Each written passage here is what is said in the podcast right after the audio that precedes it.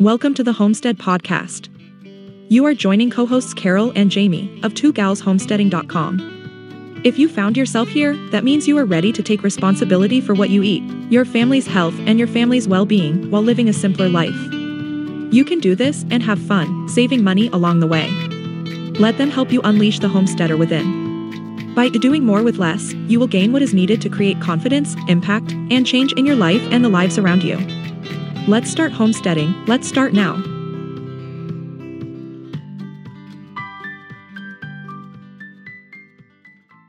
Today we have a guest in our studio.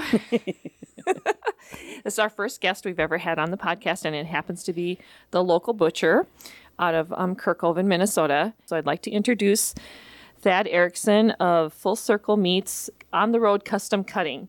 Um, welcome, Thad. Thank you very much. It's a pleasure to be here. I really appreciate the opportunity. Okay, so um, why don't you just tell us a little bit about yourself? Absolutely. Um, well, I'm from the Minneapolis St. Paul area. I've been a meat manager at the grocery store level for more years than I'm willing to admit. And uh, during the pandemic, my um, hunting buddy and I decided that we wanted to take that to uh, another level. A lot of the farmers that I knew and grew up with the, from the Rush City area were having trouble moving their pigs. Uh, there was a lot of trouble mm-hmm. with the mm-hmm. larger processing plants and that type of a thing. So we started on the road custom cutting, where we would go up to the farms, harvest the animals on site, and then bring them back to uh, to, to the cities to get to directly to customers. It was a lot of fun. So we decided to take that into a full time operation. And we're fortunate enough to find the shop here in Kerkhoven. And that's what brought us out to well out to your neck of the woods. Oh, okay. Um, we are a full full um, full service full process butcher shop invo- involving everything from smoked meats and on the farm harvesting to animals being brought in, um, strictly on a custom cutting level at this point. We'd like to thank PetecoSupply.com for co-sponsoring our podcast. I get a lot of questions. Absolutely. As a, a producer or a farmer as to, you know, how do how do I go about ordering a beef or how do I go about ordering a hog?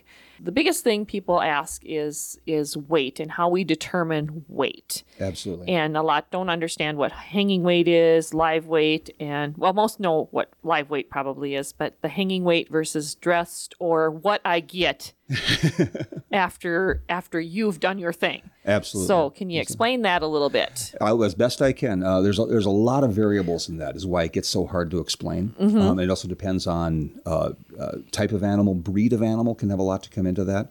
Um, but a live weight, of course, is as the animal's walking around on the farm, and that's just where it's at.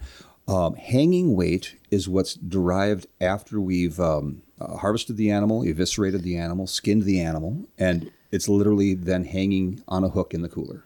And so that's where you get to the, the hanging weight. Um, what the final yield then comes down to all depends on what the customer wants back. Okay, so we can save all of the um, uh, uh, offal meats, all of the, uh, the heart, the kidneys, the pancreas, those types of pieces. If they don't want that, obviously that wouldn't wouldn't go to them, um, mm-hmm. type of thing. Uh, if they want all of their product boneless and ground up, ground up, obviously you're not going to get the bone weight then that you normally get back as well. So that becomes the the challenge on that is managing that. On average, if you look at the live weight of the animal, it's usually going to be about sixty percent, with beef at least, about sixty percent becomes the hanging weight, and then depending on what they want back. Um, now, so many of your customers are so good about wanting everything. everything. exactly. Uh, and wanting the bones for the bone broth because bone broth is life and uh, this type of stuff. Mm-hmm. That their yield, the final yield of what's going to show up in their freezer is considerably higher than what would be for somebody who would be doing a more traditional traditional cutoff of it there. So you can end up expecting close to between 65 to 75% yield back in those types of scenarios. So okay. if the animal started out at 1200 pounds you know, then we're going to end up with about seven to 750 hanging on a hook. Of that 750, you're then going to be looking at, well, whatever that comes down to. I don't I was just going to say, I go like, what did that be? 500 and five, five, five to 600 something something in there between 5 and 600 depending on if you want the internal stuff the yeah the liver yeah. i uh-huh. had somebody ask for what was it the tripe Uh, yeah. Yep, and that added a considerable amount of weight to the Oh, animal. Yeah, you had said it was it was considerable. Yep. So yeah, that mm-hmm. does that, that does vary. So when that is here and he takes a beef, let's say we were just going to use beef for an example right now. So you the hanging weight is minus the hide, minus the blood, mm-hmm. the inter. Well, I shouldn't say the internal organs. It kind of depends. Yeah, de- You- depending you, on- take the yeah. internal organs. Mm-hmm. Well, except for you don't take the intestine. Yep. Usually don't take the stomach. Correct. Yep. Um, and the head's gone. Mm-hmm. And so that's, Yeah, all of that. yeah, all of that is gone. So he's just basically got a carcass. Yeah. And that's where your hanging weight comes from, plus whatever the heart, that type of thing. Correct. Is there is there anything on the animal that uh, the person cannot have? The only part that we're not allowed to give back is the lungs. Okay, Okay. that's uh, it's a major problem. The, the USDA and Minnesota Department of Ag will not allow us to uh, to give back the lungs. Uh, their concern is uh, TB, Okay. tuberculosis, and that's uh, you know the way it is Yep. type of thing. Yep. So that's just it's it's a rule, and we like to play by the rules whenever Mm-hmm. we can. But I mean, I've had customers ask for the trachea, the the the tube going up to the lungs. They then smoke that off and use that as a dog treat. Yep. So- yep. I've seen that on chewy.com where I can buy the trachea. Absolutely. Uh, others want the hooves for. Mm-hmm. Uh, I have absolutely no idea, but they want the hooves. Uh, they, you know, this type Yep. of thing. Yep. Um, especially in a homesteading situation, you might, when you're looking at what animals to bring to your farm. Um, your yield can really be dependent on that as well. You know, pigs you get a, a higher yield because more of it gets gets used in more ways. Mm-hmm. Uh, goats and lambs have a very very high yield. Oh, okay. Yes, so because really all you're losing is the hide, and a lot of people want those hides to turn into throws or blankets or, or that type of thing. Okay. So there's a lot you can get a lot higher yield on those types of animals than you can off of traditional beef, let's say. So Okay. when, when especially with some of your your listeners might be interested in what animals to have, end yield can be a major factor on that. You know. so Okay. it Works out as well. Okay. I I guess I didn't realize that there was a higher yield on goat and and sheep or lamb. Yeah. So Yeah, you can you can come out a lot, and a lot of people, especially a lot of the customers that are buying goat meat, um, have a much greater appreciation for um, the, the the the sweet meats, if you will. They'll- Okay. they'll, they'll use more of those types of pieces. Um, and the sweetmeats are for someone who uh, doesn't know. yeah, okay, that again, that's your that's your organ meat. Okay. Um, the or, the organ meats, uh, the uh, the internals, that type of stuff, we can will be used a lot. I mean, even the sheep's stomach is used as a cooking bag in some cases. That's you know traditional. So Mm-hmm. Yeah, all those types of things can come into play and can be a, a, a better better value off of it. The look on your face when I said using the stomach. Yeah, I'm like, oh yeah, I've heard that before, but it was like, oh, don't know how to. yeah, no, it's a whole nother category, and Yep. it's it's amazing what can be done. Um, I, I have some customers uh, that are from, say, India, and they would do a curry cut on a lamb, and it's you literally start at one back leg, cut it all into two inch chunks, and pretty much everything is being used at different types of curries. So do they cut the bone too? I mean, are these chunks okay? Absolutely, Oh, it's literally taking it on Oh. the saw, zip, zip, zip, zip, all the way through, and Oh, it's interesting. uh, it's a, just a different way of using the animals, and it's fascinating. yeah, to me. yeah. That's- We've we've had um, people out here when we had more um, goats that we used for Sure. for meat, and we had some from oh, was it Kenya, yeah, I believe, and they were out here and they did they just bought the animal and they processed it here on the farm. Absolutely. And literally, the when they skin them, Mm-hmm. th- the eyelashes were still on the the goat hide. Uh-huh. And they did a beautiful job with the goat hide. I, I actually uh-huh. saved a few of them. absolutely. But they took everything. They took the eyeballs. They, I mean, they there was nothing left. I mean, literally, they they tied what they had left was probably what like a, a lunch bag, Yeah. a lunch sack that was, and it was all tied up and all nice and neat. And all we had to do is drop it in our compost pile. Yep. That's all that was left. They took the intestines. They they just took just about everything off of that animal. There was hardly anything left. Yep, it's it's just a more efficient use Yeah. of of the animals. Yeah. so a lot to be learned there. Yeah. A lot Yeah. to be learned there. So, okay. All right. Let's see. What else? You have a question for him, Jamie? Um, um, well, here's one that I I had I had to do a few a little research to come up uh-huh. with questions for Thad and for Carol as as a consumer because I have never never personally as an adult raised animals to be butchered. I've always bought mine, and as a kid, my mom and dad did all that. Mm-hmm. Mm-hmm. Um, and so my thing is how how do I I would assume that either you or Carol would help a customer. Do I need to buy a quarter of a cow, half a cow, or should I buy the whole cow? Okay. That's a great. That's a great question off of that. And uh, you want to jump in on this one first?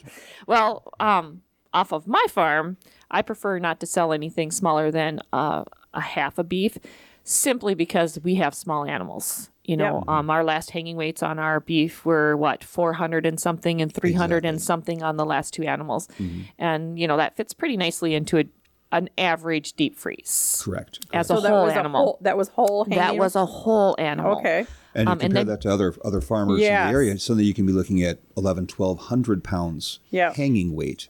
Yep. And that changes the, the, the question considerably. Yeah. So so is that just because of the breed of animal you have, or Yes. because you're grass fed, grass finished? No, it has more to do with the breed. You know, we have um, Scottish Highland ha- Highland cattle out here, and they're smaller. They're just Okay. a smaller breed.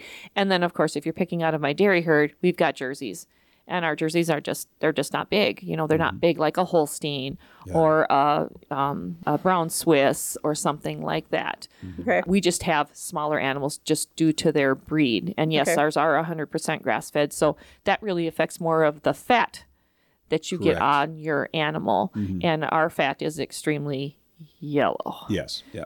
We have, when he processes an animal out here, I just can't believe how f- yellow our fat is. Oh, okay. As, as Yeah. opposed to a grain fed, where you get that very white, Right. you know, um, and there's just uh, there's also just simply not a, a lot of fat Yeah. in the grass fed to begin with, so it's a, a completely different uh, critter is what it boils down to between the grass fed and the and the grain fed. Um, I agree completely as far as the half an animal. Uh, more from there's a lot of specialty cuts that you only get one per half of an animal. Oh, you're- okay. There's only two flank steaks on the entire cow, one on each, well, on the flanks. right? Yeah. So you know that, that gets you your flank steak, that gets you uh, a hanger steak, that gets you all the specialty cuts from that side. All of you're going to get the full uh, amount of flat iron steaks and those types of pieces um, that I have no way to really break those down into. you can't smaller. break them into two quarters. Yeah, exactly. Um, so it allows you to get, you know, a better a, a a better experience.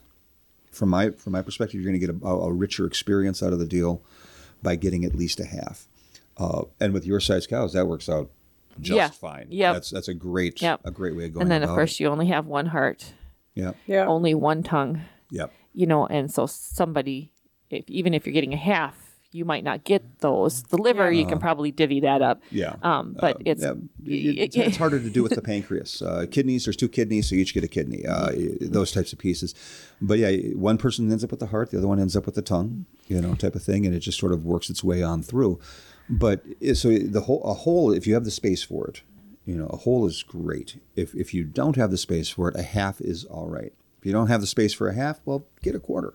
You know, that'll at least get, it'll still get you a better yield of a better tasting meat that's been taken better care of, than at a better price point usually than what you'd find at the grocery store. Oh yeah. Yeah. You know, so that's a lot of good factors going into that.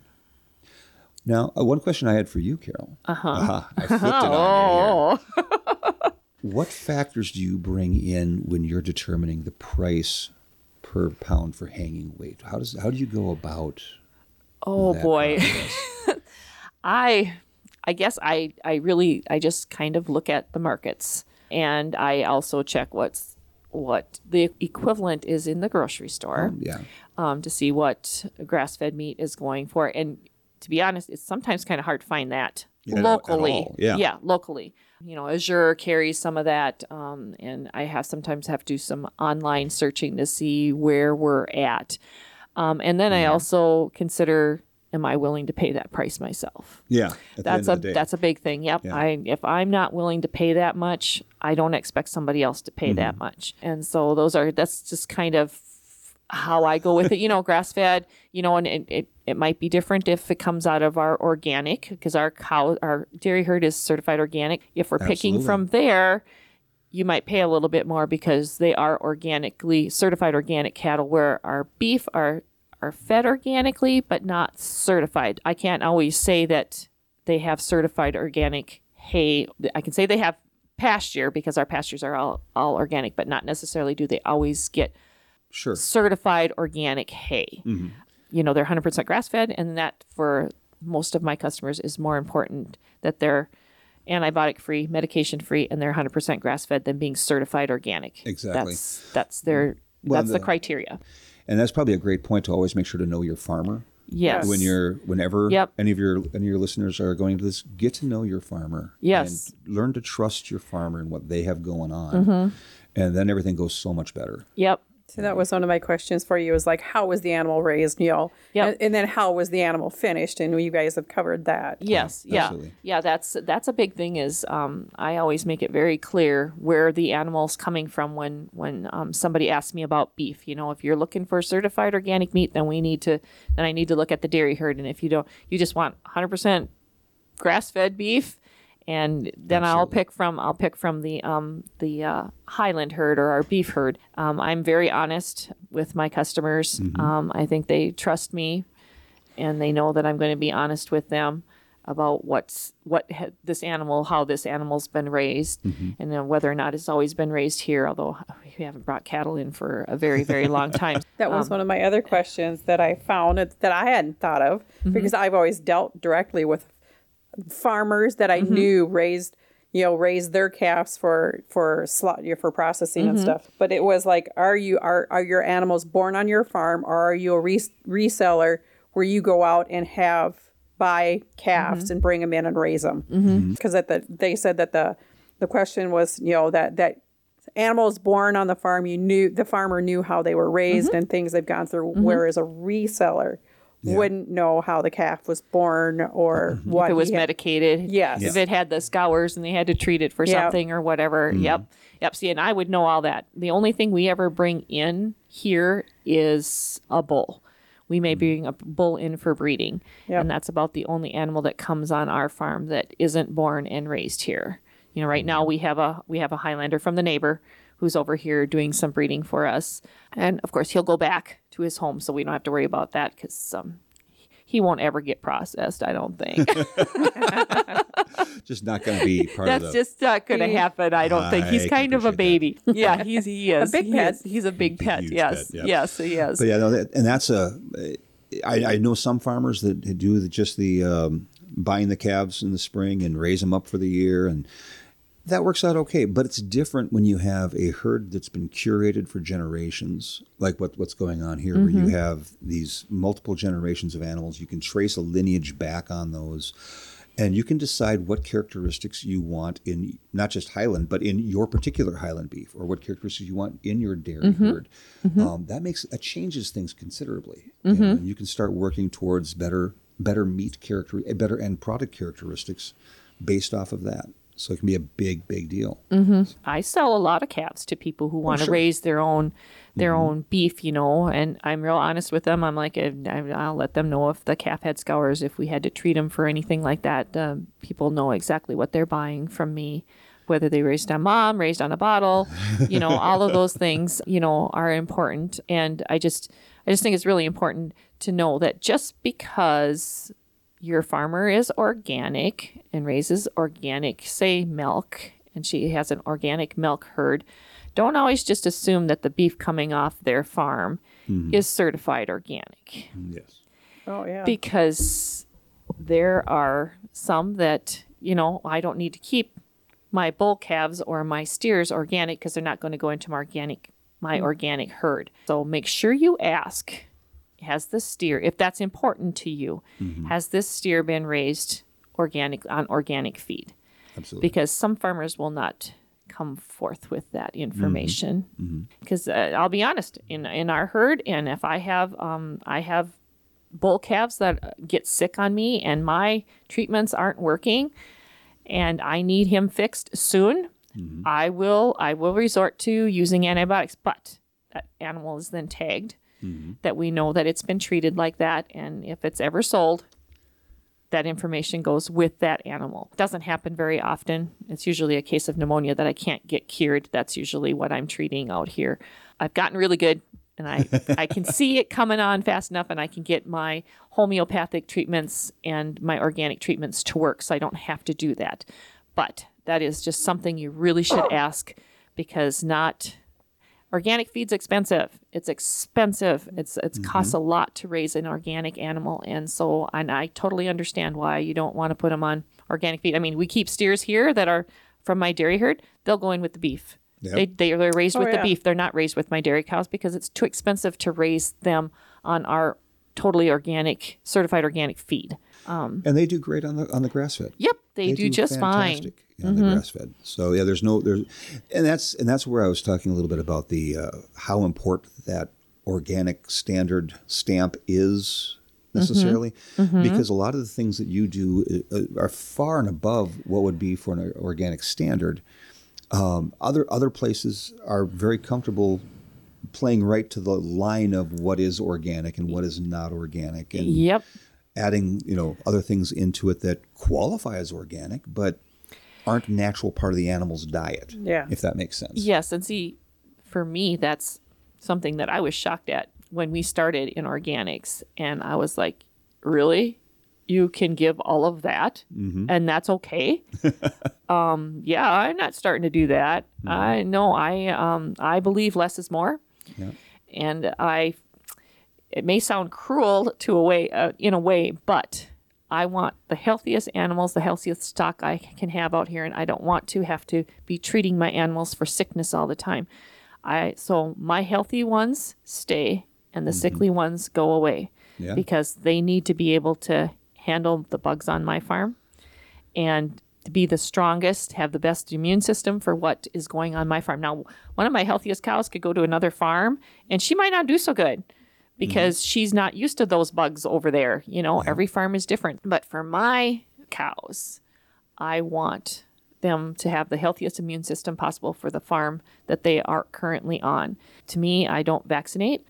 Vet is out here maybe once every year, 18 mm-hmm. months, something like that. And sometimes that's just simply because I need to get some kind of a medication from them that's certified is okay to give them, and I can only get it through a vet. And the vet has to be on my farm every year, has to be in on my farm in the last 12 months in order for them to dispense that medication. Okay. I already know what's wrong. I just, but I, there's nothing else I can do but treat it that way, you know. Absolutely. Um, and so that's the only, that's the reason most of the time the vet is out here. and that's where when i was talking about a curated herd that's exactly precisely Yep. what i mean Mm-hmm. okay that's that's that's the right way for uh, in my in my perspective, you know, I, I'm not trying to pick on the guys that are picking up their animals and raising up uh, uh, uh, the uh, cull cows and stuff like that. You know, ter- there's terminal breeding programs happening on most farms, and that's great. But this is a different level, you know, and it makes things a little, just a little bit more straightforward. I think when you have that multi generation thing going on. So- Yep. Yeah. And there's nothing wrong with picking up a bull calf, making it a steer, and raising it yourself and Absolutely taking it to the butcher. You know, mm-hmm. I mean, you know exactly what has gone into this animal, so you you know exactly how it was raised. And I mean, mm-hmm. if you're okay because you had to treat it with an antibiotic, you know, you know, you know what Yep. you're consuming. The big thing is that the consumer needs to know what Yes. they're getting. That's what's most important. Mm-hmm. Family owned PetecoSupply.com brings small town customer service to their online farm store. PetecoSupply.com specializes in automatic waterers from top brands such as Miraco, Jug, Franklin, Trojan, and Ritchie, as well as other products for your operation. Find your farm supplies and automatic waterers at PetecoSupply.com. That's P E T E C O Supply.com. Peteco Supply. Okay, now what did we get off topic? I'm not sure. Oh, I'm where, sure where we're are we at? far afield at this point. Yep, yep. yep, yep. Oh, we were speaking of things that you can keep off of the Yes. animal. And so, you know, my customers, I and they do. They uh, my customers tend to utilize just about everything. The only thing I I've only sold one. I've only had one person take a hide with. Yeah, it yes. surprises me a little um, bit, and I think sometimes it just intimidates people. Uh, you know, having to to process the hide and, and um, I've tanned before Mm-hmm. Oh, yeah. and it is labor intensive. And I was just doing goat and and rabbit hides. And yeah it's it's a bit which but now people don't think of taking things off of a hog. But I do have one customer that likes the trotters, and she was like, uh, she says to me, "So can I have the trotters?" And I'm like, "Okay, okay, Yeah. you have to tell me what what is a trotter." Yeah. and I'm like, and I'll have to ask that. yes, we want to tell us what trotters are. Okay, so the very lowest portion of the foot. Okay, that last joint where you have the toenails, and Yep. I love the expressions on your face as I'm telling you about this sort of a thing. Like It's- I, I would not have thought. but by steaming that that last little piece of foot, it cleans off well. You can take the toenail off, leaving a wonderful bit of collagen there, and then we remove the skin from that area, and then you toss it in a pot, and you get a, really thick, heavy, hearty soup out of it. So they're oh, so they're gonna like make a, a bone broth soup broth. Yeah, with about three times the amount of collagen that you'd normally get in bone Oh. broth. So it's, Okay. there is a value to it, but it's a real pain in the butt to do. I'm not gonna lie, that's that's not my favorite thing to do. But you know, just like everything else, the answer is always yes, and then we figure out how. Um, it's just the way we do it. But yeah, you, you got to you got to put that foot into scalding water to get those toenails to pop, and then that just comes off with a pair of pliers. And, and skin and you do all that you prep Yes. all of that for yeah. for So my then it's- uh-huh. particular customer who wants those those feet and that's exactly what she says it makes the most marvelous bone broth Uh-huh. and she says so i really want those Mm. so that that was something i had never heard anyone I'd- talk about on a hog Mm-hmm. and you know i don't he really hear a whole lot of people who who make like pork broth Yeah. bone No. broth you know that is just something that they don't do and i don't know why Well, I think a lot of it is because when you're dealing with the larger bones on the pig, you know that the the bone in the ham, that stays in the ham, you know, and the bone in the shoulder that stays in your shoulder roasts.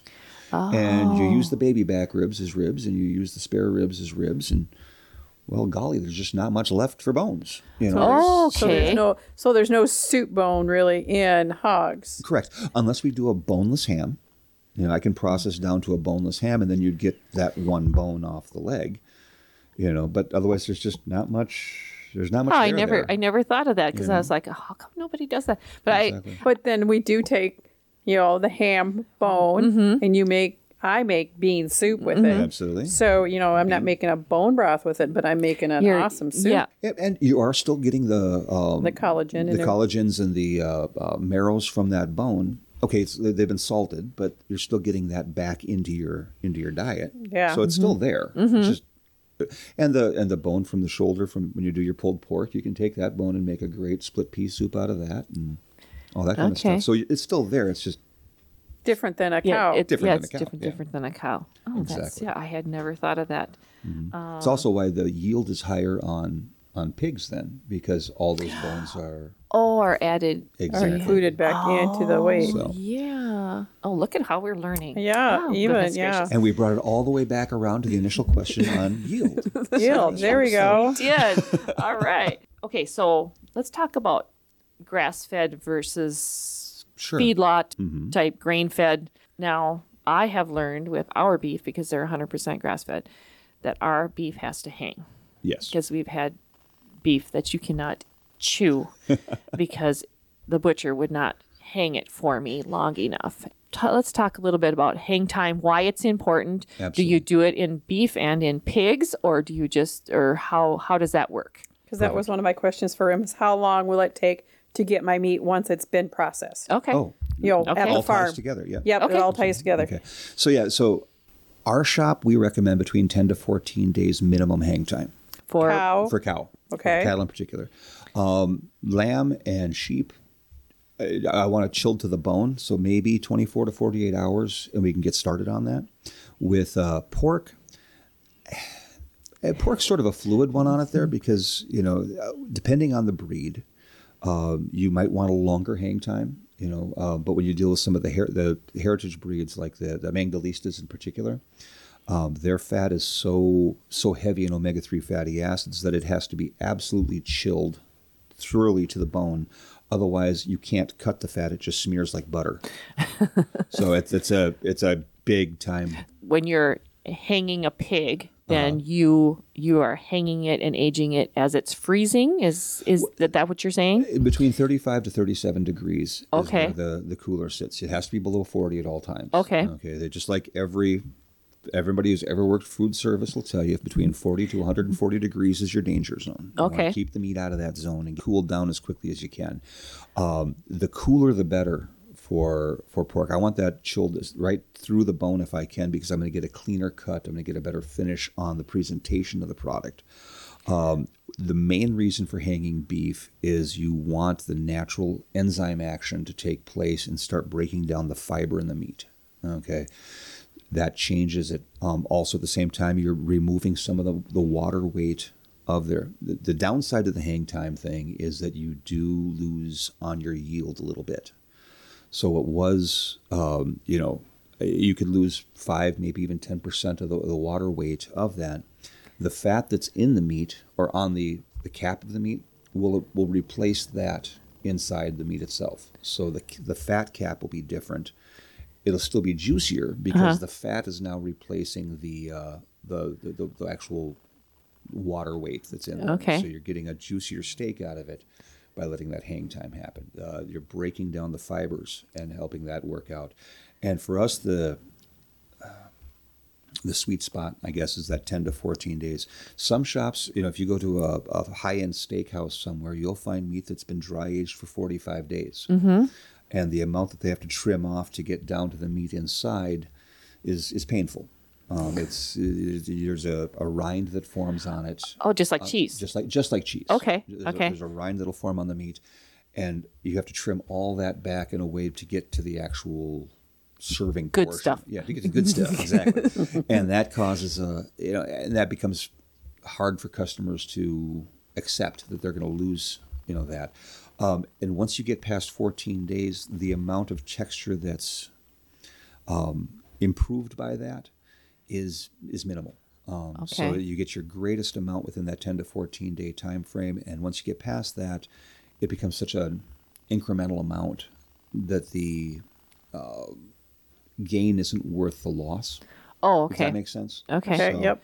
One, you know, so I mean, we can we can go 21 days. We can go a little over that without really getting crazy as far as the loss. But for the very very long hang times, it just doesn't become as necessary. Um, grass fed in particular, I think re- grass fed beef in particular really um, does um, benefit from that hang time. Well, I, becomes- I can tell you ours does because the difference between our old butcher and you mm-hmm. with our meat is is mm-hmm. incredible. Thank you. Um, yes, I, I can make a much better roast. I don't have to do so many things to it to mm-hmm. hope it turns out tender. Yeah. You know, that type of thing. I appreciate that you're willing to hang up. So now let me ask you this. So when you hang your beef or your hog or whatever, are you doing anything to it? I mean, does it just literally hang from a hook? It literally hangs from a hook. Okay. When okay. You're not putting anything on it. There's no Well- salting it. There's no Oh, no water added. No the, no. Um, when in the in the processing, um,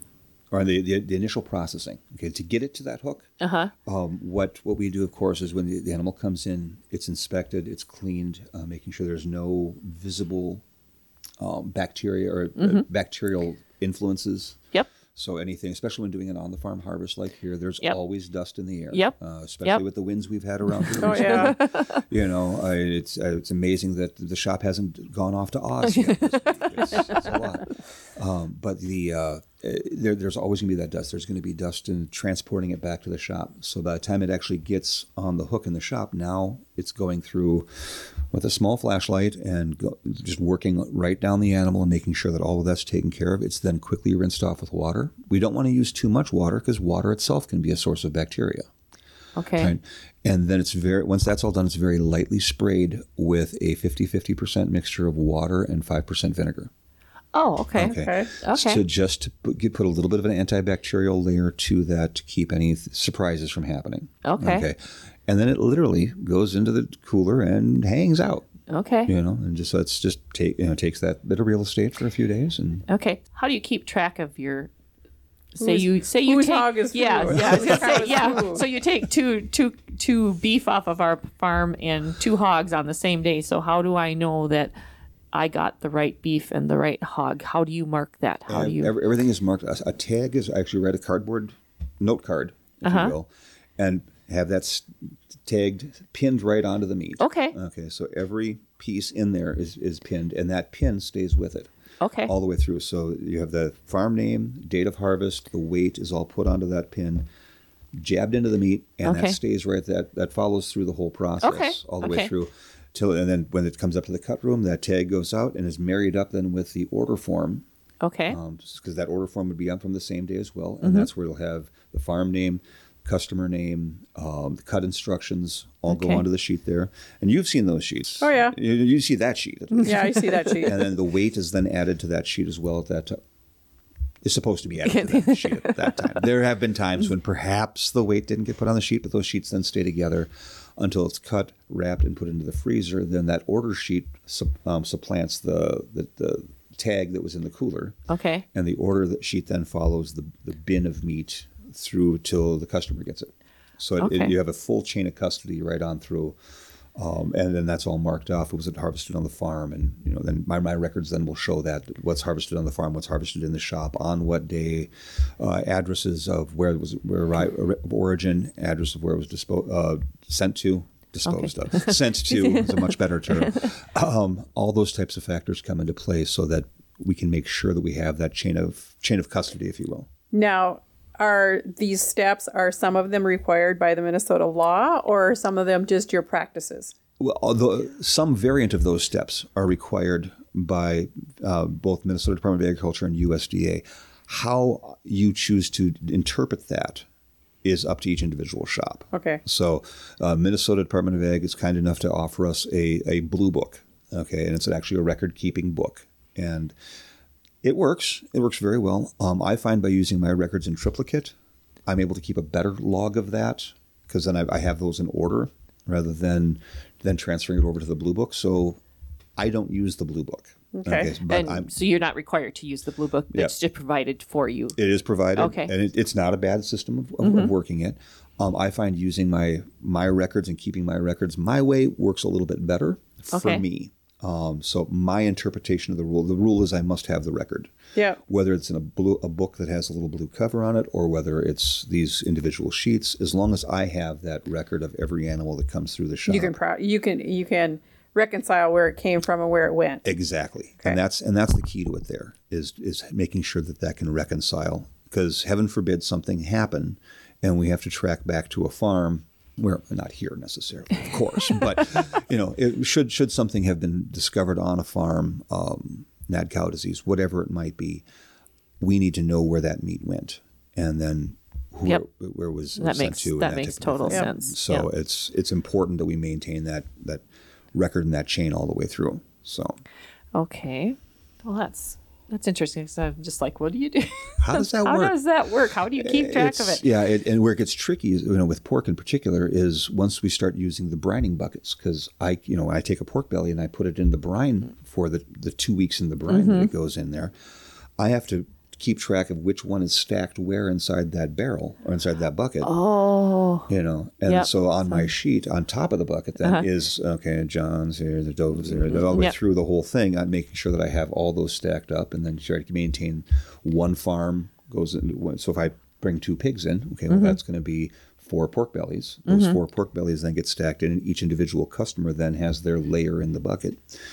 oh, okay. So that becomes that's where it gets a little yeah, bit more say, Yeah. funky, you know. Yeah, And but it, you got to have track of you all got to of that. You got to be able to keep you know. track of it. Yeah. Mm-hmm. Okay. Okay. So now you mentioned the cutting sheet. How does one go about cutting, getting Yeah. getting you the information they need so you can cut the way they want Absolutely, and every shop's going to be a little different. Yep. So Yep. mileage, mileage may vary on this one. Okay. Yeah, because I was gonna say my question was, will most butchers walk you through the process of choosing your cuts and how to do it?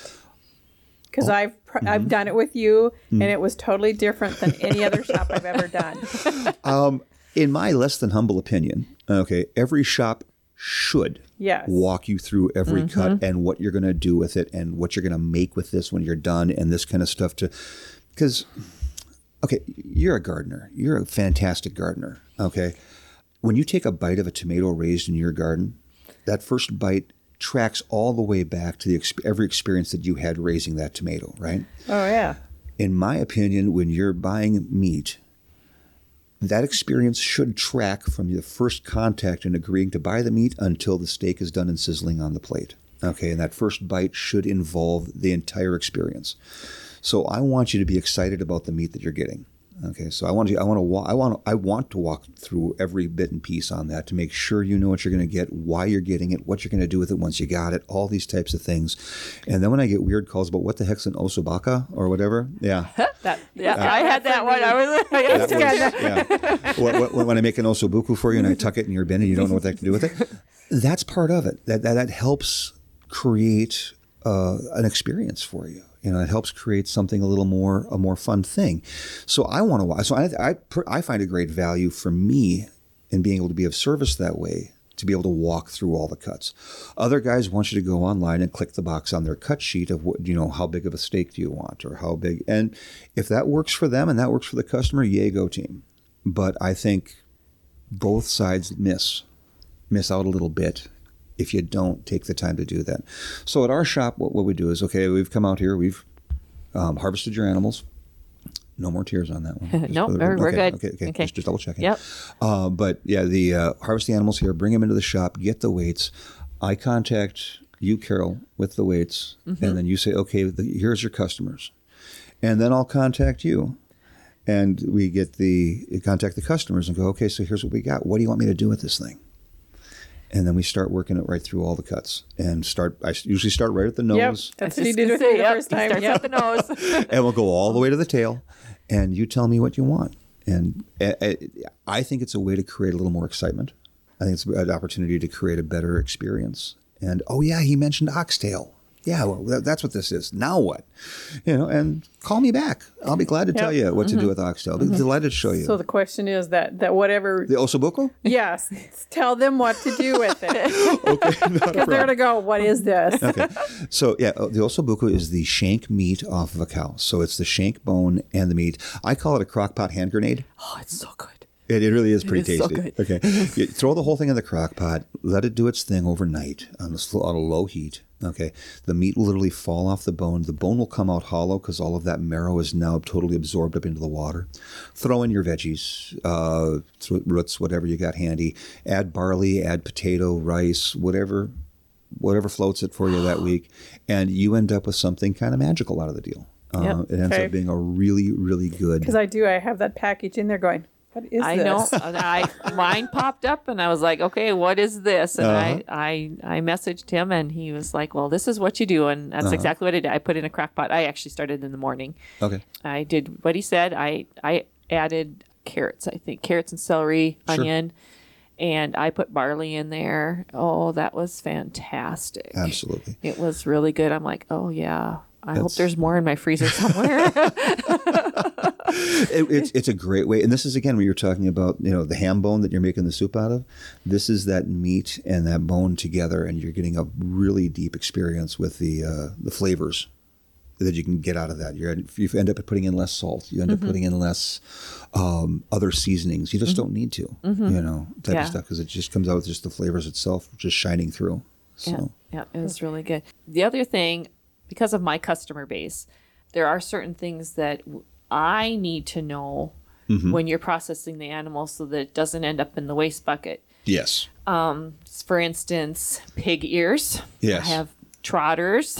uh, Um, what else have I had where I'm like, oh, we need to make sure that we keep the um, not the pancreas, the um, uh, thyroid. thyroid, thyroid glands. Um, um, yeah, there's a few things that get tossed, and you, I need to know those. I need to know those things. It, Mm-hmm. Absolutely. Tripe is another one. Tripe is a great one. Yep. Um, uh, uh, bull's testicles, Yep, uh, testi- se- sexual organs Yep, are a yep. thing.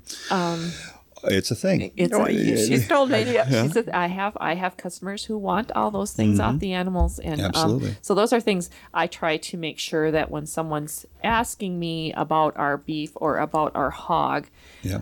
That I make sure I'm like, okay, now do you know about this and do you know about that? Do you want this? Do you want that? Because those are things I need to let him know when he's here. Yep. Because once they are at the bottom of the bucket, the waste bucket, we're not you, fishing it you out. are not getting that back. Nope. Yeah. So um, I uh, I have yet to find a volunteer for that particular job. So yeah, no, it's going to be that would be a nope. yeah, So, yeah. So you know, or, you know, uh, the bull penis, the penis. yeah. Um, that is something that um, we've actually harvested out here, Mm-hmm. made it into Made into a lovely walking stick. yes, actually, walking so. stick. So yes, Okay, that's a new one on me. Actually, made that for your husband. Actually, if I get right down to it. I have no, I haven't seen it around the No, house. it's it's No, actually still in the shop still in here the shop. right now. So. Uh, I have maybe a- Christmas. Yeah. Christmas. Well, he was having trouble walking for a while, so we thought we'd do something kind for the guy, and, yep. and there goes there, there goes the surprise for Christmas. Yeah, there we go. No, no, you Oh, He might be you- you- surprised. You, you just be quiet now, okay? Yeah, nobody tell Bob anything. Yeah, so Okay, let's see. What else did I want to talk about? If you, as a listener, are curious, you can go to Thad's Facebook page. absolutely. The Uh, on, the, road, on the road custom cutting. you can go there, and Mm-hmm.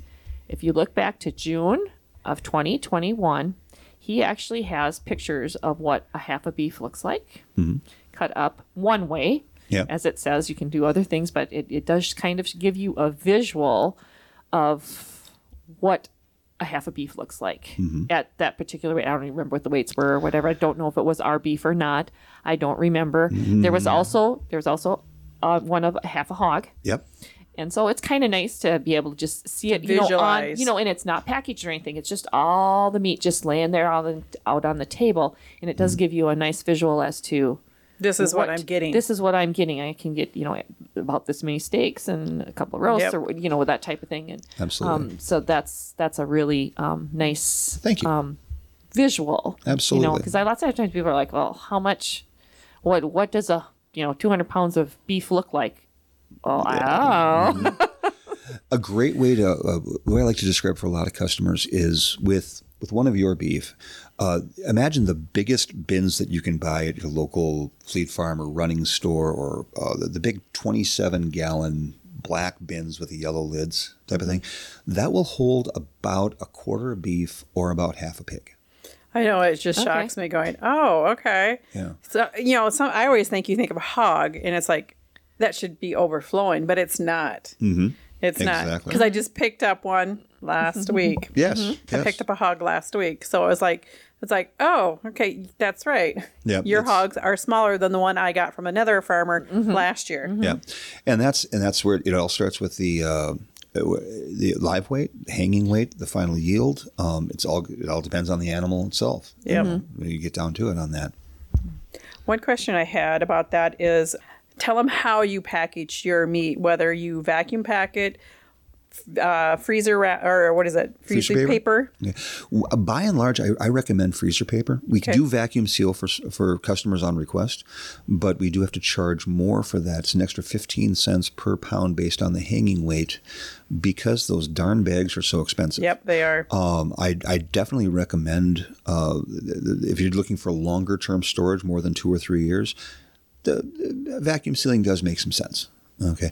By and large, though, most of our customers are buying with the intention of using it within the next six months to a year. And the freezer paper, if, if wrapped correctly, is going to handle that just fine. And it just becomes a good, cost effective way to, create, to, to get Because the meat.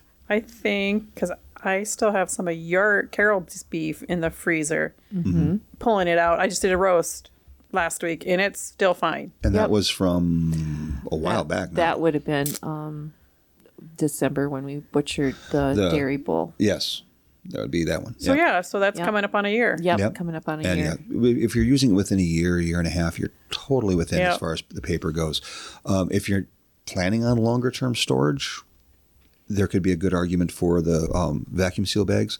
One thing that I would definitely recommend is if you're planning on using a, a sous vide style cooking, the vacuum seal is wonderful because you're literally taking the food from the freezer, putting it into the sous vide pot, putting the setting the wand, and leaving it alone.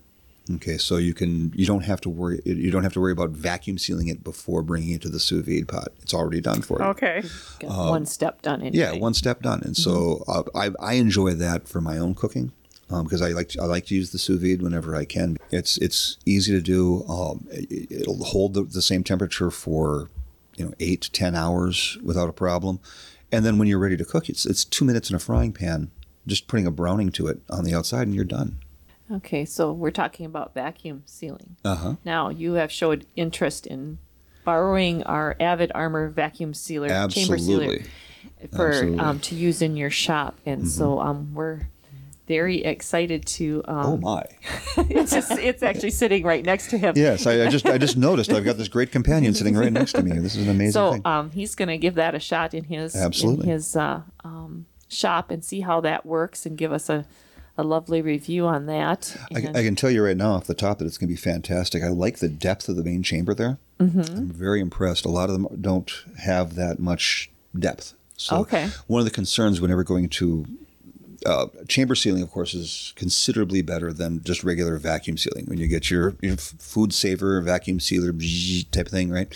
The uh, uh, problem with that is that you, you're going to lose moisture inside there. Yes. With a with a chamber like this, well, I'm sure you know you can do anything. You can vacuum seal soup. You can vacuum seal milk for crying out loud. Yeah, It's a different level of, of work on that.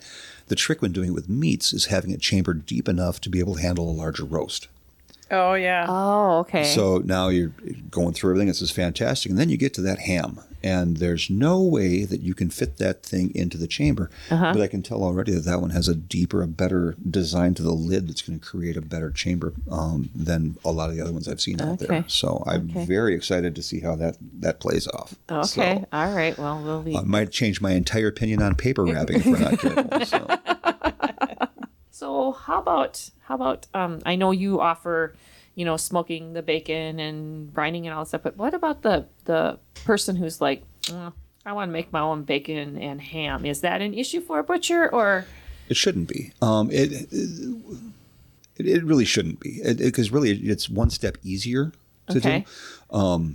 Yeah, most of the butchers that I know would be happy to set up a kit if they want. You know, we'd, I'd mm-hmm. be happy to set up a, a, a quick brining kit for somebody who wants to do their own ham type of stuff and just mm-hmm. explain, okay, this is what you're going to do. This is the thing you're going to need. Uh, get your Traeger set up or get your grill set up, however you're going to do that, and go for it by all means and help them through some of the basics or at least show them some websites where they can set up their EQ brine. It's not a difficult process. Mm-hmm. It just takes space and time. Okay. You know, because you got to keep that brine in the refrigerator. So, you know, now next thing you know, you're getting scolded by your spouse for three quarters of the refrigerator taking up with all of this smoked meat, you know, type of thing. Or God forbid you actually have to use the beer the beer fridge to do it yourself. Now you don't have room for the beer. Uh, these are serious problems, you know. So I, Beer in a cooler. Yes, exactly. It's a, it's a problem. So uh, it, it, it depends. Uh, it- but yeah, it, it shouldn't be a problem for somebody Okay. who wants to do more of that to get up even a five minute education and at least a good attaboy, go for it type of thing. Uh-huh. Um, I imagine there's butchers out there that just want to do it their way and Mm-hmm. that's just what they want to do, but they're wrong. So Okay. okay. it Or there's should- like me that sometimes I'm leery. I have to watch a lot of the seasonings and the brines that some butcher uses have yes, MSG and ingredients that some people may not want. exactly. And so I always, until this last one, Yep. have always gotten um, just fresh side and ham steaks. Absolutely, and that and that works out great. Um, the um, and, and that shouldn't be a problem for a for for a butcher to do that. Sometimes it can get depending on the volume that the shop does. It can be challenging to be able to adapt your recipes to make sure that you're meeting the dietary needs of your customers. yeah You know what I mean? That can be that can be challenging. Um, I, I had some customer I, customer just today now asked that we please use um, celery powder rather than the standard pink salt for Oh. for making their. They want to use an organic nitrate rather than using Oh, okay. the the pink salts commercial nitrates. So happy to do it, but it, it's just one more step. yeah. you know, type of thing, and And it will cost you more probably for that. Well, because yes. that ingredient's not yes, a little bit. It costs a little bit more for you. Yeah. So then you have to adapt, and, and it's changing gears and this kind of stuff. And just like when you buy, you know, you buy the candy bar for, or the Hershey's candy bar that says 100% chocolate, right? And says warning may contain nuts on the bottom of it. Any shop, there's always, and I don't care how clean you are, I don't care how good you are, there's always a possibility for cross contamination. Yes. So the shop, you know, my shop does have uh, the, the pink salt nitrates in it. Therefore, the possibility of exposure is there. It's present. I, I can't promise 100% because it is in the shop. You know, Yep. every possible measure is taken to ensure no cross contamination. But if your allergy is that sensitive, get salt pork or go get get um, The fresh side. Get get fresh sides. You know, they taste fantastic, and um, do them up yourself. There's other, there's other curing techniques that can be done at home. Um, there's smoke boxes that can be built, um, salt boxes. You can salt box at home without a problem. It's just a matter of time and space, you know. So, Yep. but yeah, make sure to talk to your butcher about that before you start the process. You know, if that's if that's something that needs to happen, that might be something as a producer, as a as a as a farmer, that Mm-hmm. you want to make sure if there's any particular dietary considerations Mm-hmm. um, to have that mentioned type of stuff, so we're not three I, quarters us- I usually do. I Mm-hmm. was like, you know, I do get a lot of questions, you know, about what you do actually use in Oh, certain seasonings and stuff. And I, I usually tell them, you need to talk to Thad because Yeah. Thad knows what he uses, and I only can tell you what I've heard or what he's told me in the past. but you know, um, you, you That need could change. that- He may but- have been doing it, and now he may have just- changed his you recipe. Need to, you need to talk. You need to talk to him to make Mm-hmm. sure that you're getting what you want because he's very willing to please. Yeah. Um, and I, I would say most of the butchers out there would be willing to make some, if, as, as long as it's not, you know, I need you to completely sterilize your smoker Mm-hmm. between every piece of bacon that you make, and uh, that type of. As, as long as the, it's it's it's reasonable and understandable, I would say probably most of the guys out there should be willing to do it. And if not, give me a Mm-hmm. call. I'll do it. Yeah. Um, one of my th- my question as a consumer was, we we're fortunate to have a few butcher shops in our area. Yes. Yes. I don't know if that makes it easier to schedule the processing and the harvesting. So Mm-hmm. who schedules it? Do, do you schedule it? Does because I have heard some Um, places that the customer has to schedule it. Okay. For for me, for off of our farm, Thad and I correlate mm-hmm. as to um, when we're going to harvest. I I usually have to make for sh- for sure that I've sold the complete animal. That's mm-hmm. the first thing when Yeah. somebody says I'm looking for whatever, and then I usually try to be like, okay, are you looking for it in a certain amount of time? You know, mm-hmm. are you looking for it in the next two weeks, or are you looking out at a month because you still have to empty half your freezer? You know, Yep. whatever type thing. And then I contact Thad, and then Okay. we decide. He gives me usually a couple dates or whatever, and I run it past the customer. Will you be ready? So if it's a beef, and we're harvesting it on the twentieth. Now it's going to hang for 14 days, 10 to 14 days. So now you're looking at another two weeks. Um, so usually for for my farm, I schedule it because my animals don't leave my farm live. you know, Yes. some some people come and they pick up the animal and they take it to the butcher. And Mm-hmm. the butcher that then at the shop is taking her, which is a service that that also Yep. provides. Yep. I got a, I got a stock trailer, so Yep. we can bring it Okay. in that Yep, way. he, he can take the animal in live if, if you want to. Um, Mm-hmm. My customers prefer the, the kill to happen on the farm Mm-hmm. just because it's supposedly less stress for the animal, not so much for the producer.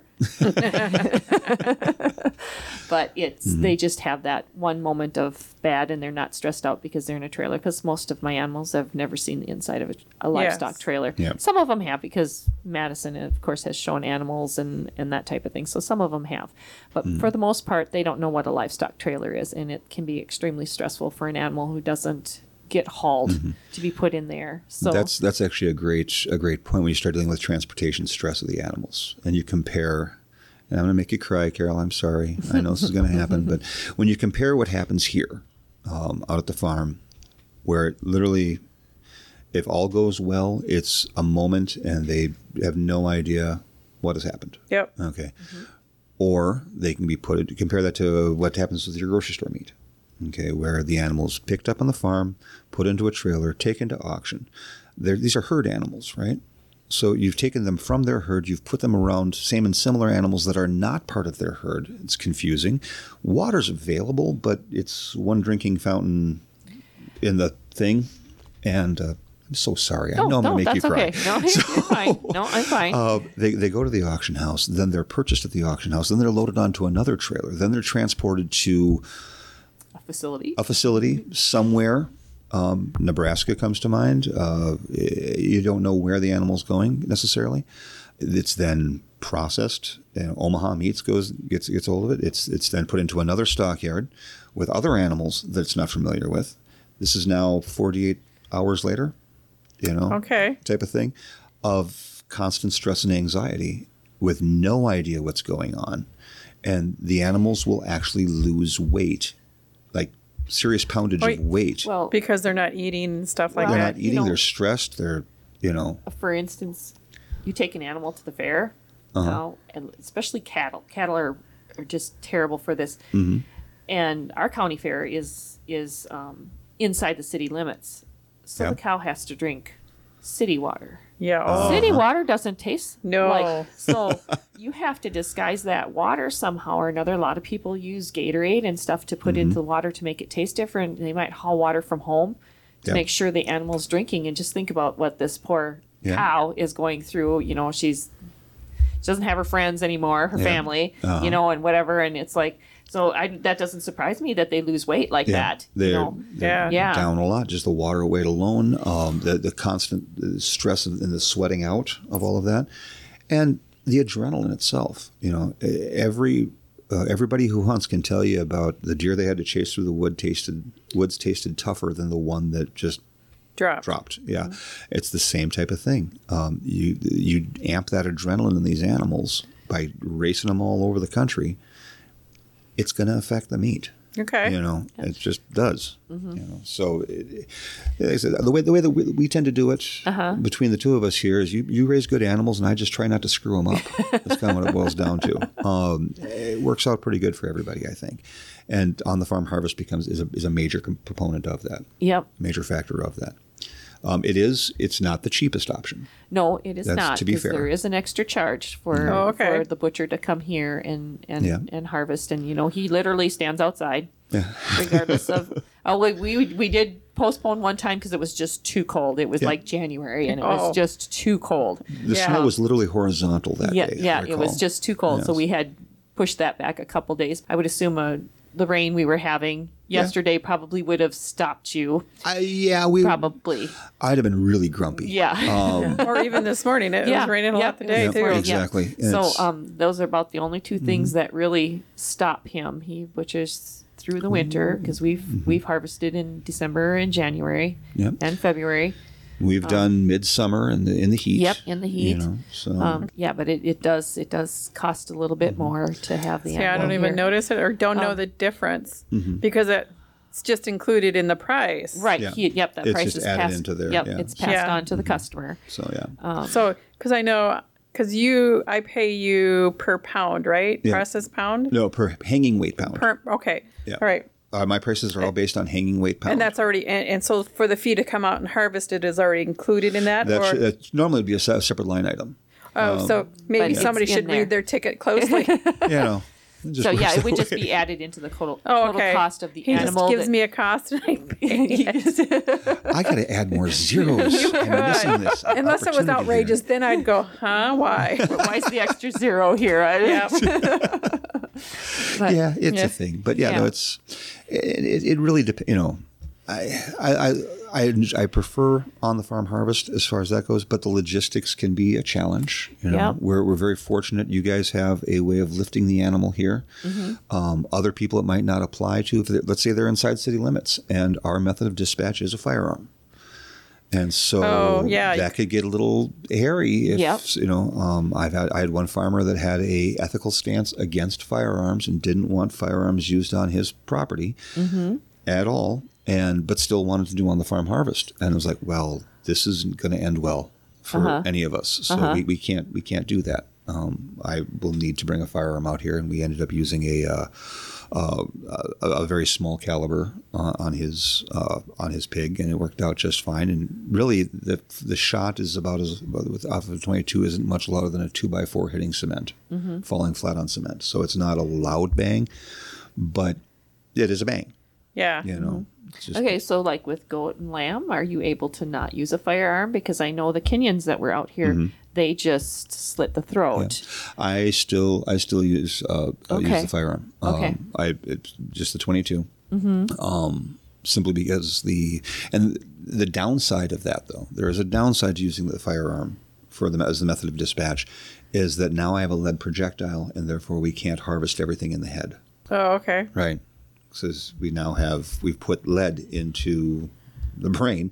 Uh, we can't use that. That that, that now. So becomes- someone who's looking for head cheese, say for instance, off of a hog, exactly is not we'll going need to, to- yeah we'll, we'll need to find a different method of dispatch for them Uh-huh. um, and probably a, yeah uh, that gets a little bit tricky at that point there are there are other things captive bolt stunners and this sort of stuff but for those you have to have a direct exact contact with the head to use the captive bolt stunner Uh-huh. so now we'll be racing around all over the place trying to get right up and be touching the head You yeah. need- so you almost have to have some way to contain the Yeah, animal to- uh-huh. to, be able to to do something like yeah that. because yeah otherwise out here they're just doing their thing Yeah, they're just doing their thing, and yeah. There's no, there's, it's, that becomes pretty easy when they're just chill and doing their thing. And, Oh yeah. yeah, You know, yeah. I just I can't imagine trying to do a cow yeah. or a beef animal with like slitting the throat or whatever. Yeah. the size of the animal just doesn't seem to be. Yeah. And certain, and yeah, certain, um, I don't know all the rules. This would be a great one to ask an actual rabbi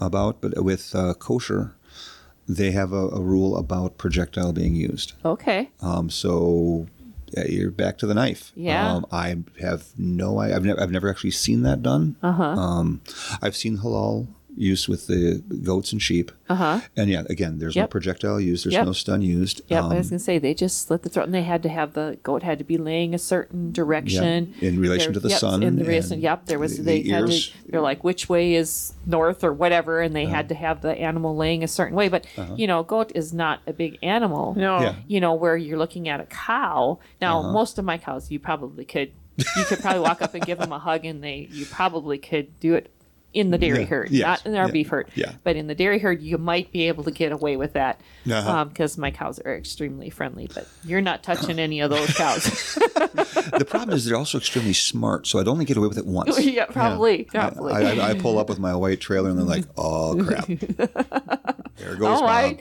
I'm, I'm pretty sure our dogs, our dogs don't like the firearms. Yeah, So, go fig. um, but anyway, Get a little doggy headphones or something. It'll make it work. It'd be awesome. Um, so what's the difference between country ham and ham ham? that's a great question. That I have absolutely no idea. No, you're kidding. Don't tell me we've stumped Oh that. shoot! I thought I stumped him. Dang it. a lot of times you, you'll find um, we can most ham, of course, is the back hind quarter of the of the pig. Mm-hmm. All right. Um, so you have picnic hams. Okay, that's the front shoulder that's been cured and turned into ham. Okay. Okay. And then when you get to a country style ham, that's going to have a higher salt content to it. Is really what it boils down to. A higher salt, salt content, a higher molasses level. Mm-hmm. Um, you're you're really kind of amping that stuff up. Usually, it's a, a slower brining process. They're using a salt box. brine. Okay. So with a salt box, you, you literally are building a box. And then you're you're putting your ham in there and you're burying it Yep. in the salt. And then you're, Okay. I've seen that on YouTube. You've, yep. you're, you're relying on the um, the, the um, moisture evaporation and the salt to replace that in there. Okay, and that is now a fully, absolutely cured meat. So it is Okay. not smoked. But then you'd smoke it afterwards. Oh, okay. Okay. Once you get the correct level on that, then you do a very slow smoke because you're you're basing that on on a water lost, okay, or moisture lost from the meat. So you you, you pull it out, and I don't have the, the percentage right in front of me right now. I have literally nothing in front of me right now. Uh, but yeah, you, you you're going for a certain percent. So if the ham originally weighed 22 pounds, once it gets down to the 15 pounds or whatever it's supposed to be at, at that point that meat has fully absorbed as much salt as it can.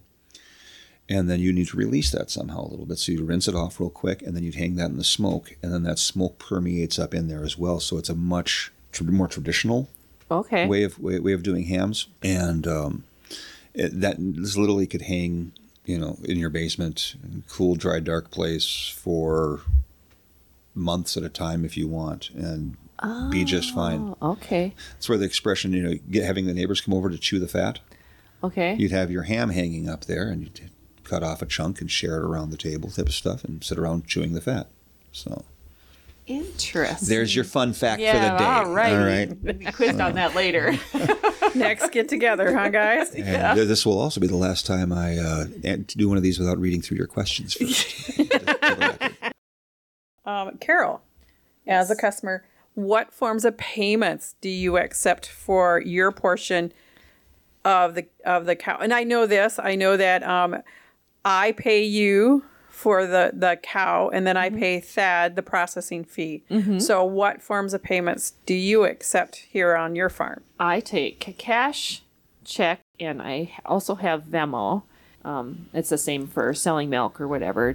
Those are the the Your payments forms of payment. Yep, those are my forms of payment. Yep, and yes, when um, and I expect payment after within three days of me getting the hanging weight to the consumer. Okay. Mm-hmm. So and when, once that lets me know, I let them know what the weight is and how much it's how much it's going to be the total, and I expect to be paid within three days, mm-hmm.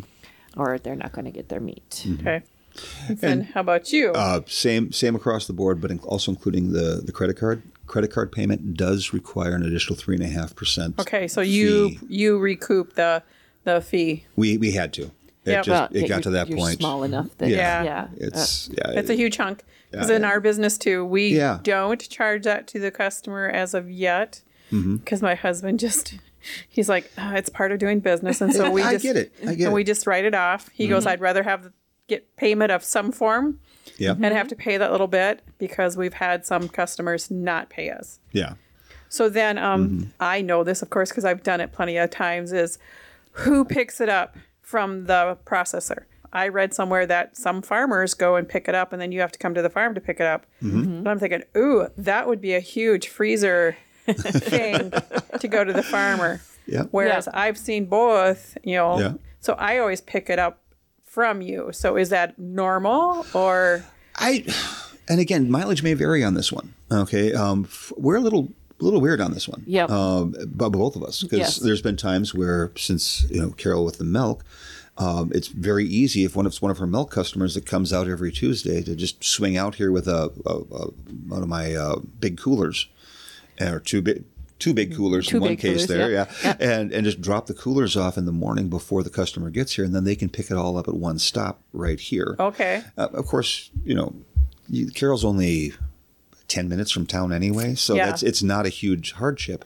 Um, because of where the shop is located and the fact that my family still all lives in the Twin Cities, I make the runs to and from the cities basically every week, which means that I can offer free delivery into the Twin Cities market for Carol's products. It becomes very easy for a customer in the cities to order from out here to have their beef once it's done just dropped off because even if they're up in St. Cloud or down by Shakopee, really that just depends on which road I take back into the cities from here. So Okay. it becomes a very easy thing to help with delivery on that and to be of service in that way um, that other shops might not Yeah, I was going to say to this is a very unique situation that you can offer that. Exactly. So that's that kind of part of the, I guess, what do you call it, the secret sauce of what we do that other shops might not be able to.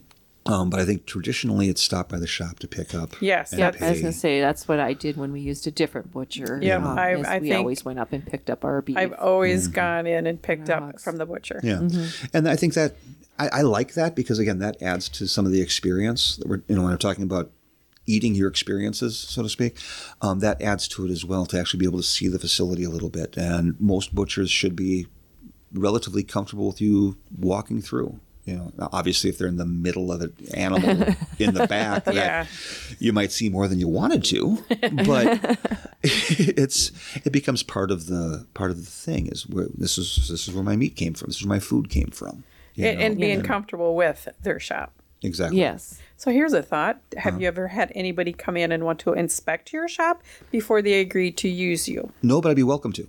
Okay. I'd be very welcome to somebody doing that anytime. You Okay. know, it should be show up, show up before eight in the morning, and I might not have had my coffee yet. But other than that, Oh yeah, that know, could be scary at my house. yeah, it just, we shouldn't ought to do that. But you know, yeah, just let me know. You know, come on by anytime. Don't let me know. Come by anytime. Um, it, it, the state inspector does that all the time. You know, we should we should be inspection ready at any given moment.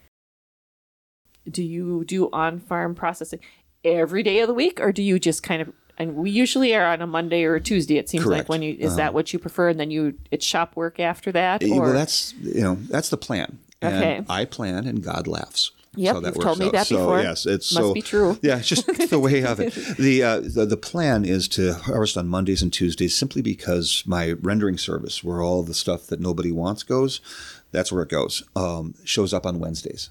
Mm-hmm. Okay, so to have that out of my shop, especially in those those lovely balmy summer days, it becomes a very good idea to get that gone, uh-huh. the, the the bulk of it gone as quickly as possible. Possible, yeah. So that's Okay. where I like to do Mondays and Tuesdays. Um, then, of, then of course, you have emergency situations where a cow has an injured leg, Yep. and that We've had you out here for an emergency. And when that happens, then off we go. And Yep. it's not, you know, not ideal anymore, but that never happens on a Monday and Tuesday. No. It's going to happen Wednesday afternoon, right after the rendering service leaves. That's just how it goes, type of thing. Well, then you know it's deer season here in Minnesota right now. Yep. So are you like swamped? Surprisingly, not as swamped as I, I thought I would be. Okay. Um, we, we definitely bringing in deer. I think we've had some weather challenges this deer season. I was going to say, it's, it's been kind of a rough week here. It really has been. We've had a lot of rain and a lot of wind, and it has just not been user friendly, so to exactly. speak. So I, I think, um, at least from the, the websites or the, the Facebook groups that I'm with, I think a lot of people are down on their on their num- numbers and stuff. Mm-hmm. Okay. Okay. But yeah, deer season's going to has, has been interesting this year across the state, Okay. without a doubt. So we're uh, but we're bringing them in, and we'll be open again this weekend to bring more in and uh, see how that all works out. Yeah, so 'cause- at the same time, though, and we were talking about scheduling earlier, scheduling Yeah. up the animals. I work really hard. A lot of shops are booked out a year, year and a half in advance. I don't know how they do that. I don't know how they can be booked out. I mean, in some of these cases, that means that the piglets haven't been born yet and they're booking out a date at the shop. Okay. We tried that for a little while when we first got started, and Okay. it didn't work well because you'd have these dates booked out and then people would cancel on you. And so now you suddenly had holes. So we don't, we, I work really hard not to be booked out more than two months at any given time. If I keep the schedule tighter, it's, it's easier to uh, try to find somebody who would like to receive an, uh, a, a pig or would like to receive a quarter of a cow than it is trying to fill somebody fill a slot you know Mm-hmm. and so and thankfully you pretty much have availability on demand so Yeah. it works out works Yes, out good you know yes, it does. we're bringing in what almost averaging what about two two cows and uh, at least one or two pigs a month Um, now we've got two steers right now that we have ready that could go anytime, and we've always got hogs. Mm-hmm. Yeah, yeah, so- hogs aren't a, aren't a problem at all for us. But um, yeah, I don't know why suddenly we have a market or whatever, but it is nice to have a, a butcher that's available to me because the other butcher, lots of times I had to, you know, like you're saying, you're in advance. I mean, I just asked them not too long ago. She wasn't even sure that they would still be doing coming to the farm anymore. yeah Well, Yeah, because just me as a consumer, I'm not looking out. Oh, a year from now, I'm going. Yeah, a year from now, I am going to need some type of meat. Mm-hmm. Uh-huh. But do I? I'm pretty good about foreseeing. Okay, I need to get through the winter, Mm-hmm. so I don't start thinking about getting beef until July, August, yeah or Mm-hmm. a pork. Yep. October was that? Yep. September, October. I Yeah. start thinking I need a hog because I'm getting down there. But now compare that to the non-homesteading consumer who is just trying to figure out what they want to have for dinner this week. That's true. Okay, that you're now looking that for an advance. That's a great lesson for uh, all homesteaders to start looking to that three month mark or that six month mark, rather than just this week's supply of food type of thing, and, and how to how to go about doing Yeah, because I think I don't know if we talked about it on the podcast or just out that um, I don't. I, it must. We might have been talking about the freeze dryer. That a lot of people are looking at the freeze dryer to prep and have you know five, 10, 20 years worth of food storage. Uh huh. I'm not there. I look at one year. You know, Uh-huh. I'm growing my garden this year and trying to harvest enough to get to harvest next year Mm-hmm. to rebuild what I what I've used over the winter. That's how I operate. yeah. Uh-huh. And I don't know if I could ever get beyond that. I probably could, Well, but that's where I'm at right now. You, you know, and a lot of people today are they don't even know what to do with a a whole hog or even half a hog because mm-hmm. they don't know about all those other cuts. They do pork chops, pork loin, pork roast, yeah. you know, and they they don't even consider because I've I've had that too, and I'm like, talk to Thad.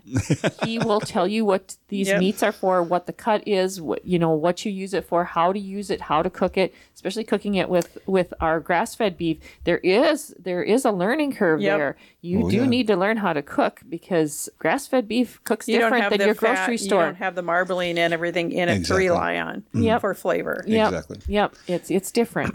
We might have to have Thad back for a cooking Yeah, we can do that. yes. I'm in. Cooking. Yes. Cooking Absolutely. talk. Yep. Tell us how to cook all this meat that we just got. There we go. Pencil and your pad out, guys. Taking recipes. you know, I that's what people are I'm always like, well, we have 100% grass fed beef, and they're like, yeah, that's what I'm looking for, and I'm like, have you ever cooked it before? And they're like, no, and I'm like, okay, so now you need to learn. You need to know, do some research. you know, a- research. a, lot of people around here have cooked, do venison and stuff Sure. like that, so it's similar to, Yes. to venison and mm-hmm. stuff. But I would say a lot of our venison around here Is more is grain fed. corn is Yeah. corn fat. Yeah. Yeah. Is we I corn would- and soybeans are the huge huge Yep. thing here. Absolutely. I've had venison from Bemidji. Mm-hmm. Well, and see, and, and the grass fed can be so good if you treat it right, you know. But Mm-hmm. it's it's a different. It is a different critter mm-hmm. on that. It's it's it almost a different species. It feels like in a lot of cases, Yep. you know, just because like I said, you don't you're not hiding behind the fat layer. It's mm-hmm. really just the meat. You got to figure out what you're going to do with this now. And Yep. makes for Yep. a good thing. We you win. anything more to add? Uh, just that if anybody needs any help with anything, please don't hesitate to reach out either through our website of On the Road Custom Cutting, through our Facebook page of On the Road Custom Cutting, or Full Circle Meats, or feel free to give me a call at 952 452 4807. Alrighty. How's that for a commercial? Sounds good. Okay. Well, Guys, thank you so much for Oh, letting me come out thank you for It meant taking time world. out of your busy schedule because Yep. um, this is this is taking cutting time away from you, I'm sure. Well, yeah, but I'll uh, make it work. I'm sure the listeners will appreciate um, a yeah, little there's a lot. There's, I wish I had And- had this when I bought that first quarter of a cow, or no, pig. It was first quarter of a pig. Uh-huh. Probably 33 years ago. Well, and mm-hmm. don't don't hesitate to reach out. I'll be delighted to have if any of your listeners tend to send you any questions. Mm-hmm. Be happy to happy to jump in on that. oh, we might just have you back. That'll be fun. Yeah, Yep. that would be great. I would be very welcome. We'd like to give a special thank you to PetecoSupply.com for sponsoring our podcast. So until next time. Put some kefir on it. Thank you for listening to the Homestead Podcast's latest episode. Your hosts, Carol Radke and Jamie Kappas, are Two Gals Homesteading. To learn more, go to twogalshomesteading.com or the Two Gals Homesteading Facebook page at facebook.com slash Two Gals Homesteading. Editing, audio production, and marketing of the Homestead Podcast is the responsibility of Media Transx. The Homestead Podcast is an audio product of Media Transx, a limited liability company, based in Minnesota, USA.